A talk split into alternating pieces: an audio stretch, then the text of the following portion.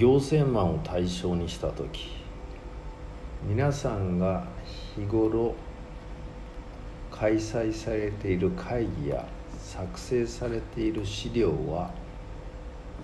最終的に住民サービスにつながっていますかと聞いたことがあります。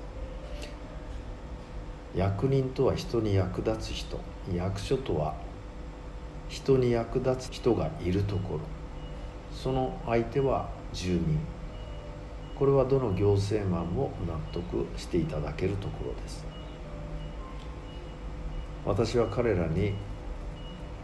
5段階評価でどのくらい自分たちの会議や資料が役立っているかを聞きました。5は全部役立っている、1はまるで役立っていない、何とも言えないのが3ということです。今5段階を数字を書きました。自分のやっていることがどこまで役立っているか、真心と常識で考えて挙手をしてください。すなわちこの会議は意味はないけども、今の上司の部長がやりだした会議だからやめるわけにはいかないし、だから価値があるんだと、こういうのは真心で見ていないということです。これを参考にぜひ挙手をしてくださいといったところ、結果はどうだったか。ほとんどの人が2であったと、数人の人が1を挙げた。すなわち自分たちの会議と作っている資料は住民のサービスの役にはまるで立っていないという判断をしたのです。これには私自身も驚きました。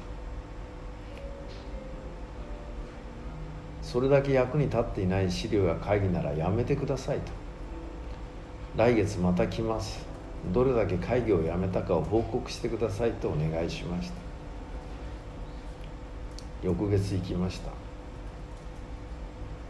ある部長は課長たちを集めて会議をしたそうです。テーマ、どうやって会議を減らすかというためにです。でも課長たちは、今やっている会議は全て必要、資料も全て必要ということで、何一つ削減できるものはないという返答でした。部長はそれでは話にならない、何でもいいからともかくいくつかやめると、そうじゃないと次のセミナーに俺は出れないと、格好が悪すぎるという、このあまりに筋の違う感情的な論を展開しました。実はこれが正解でした。そこまで言うならばということで、いくつか会議をなくしました。なくした結果、どんなマイナスのインパクトがあったか、何一つなかったそうです。ほとんどの方は組織の中で生きていくときに、こんなことはやらなくてもいい、いや逆にこんなことはやっちゃいけないんだけどなと思ってます。でもその思い通りになかなか自分を運ぶことができません。正しいか間違いかの判断は、難しい理論や難しい尺度はいらないというのが私の思いです。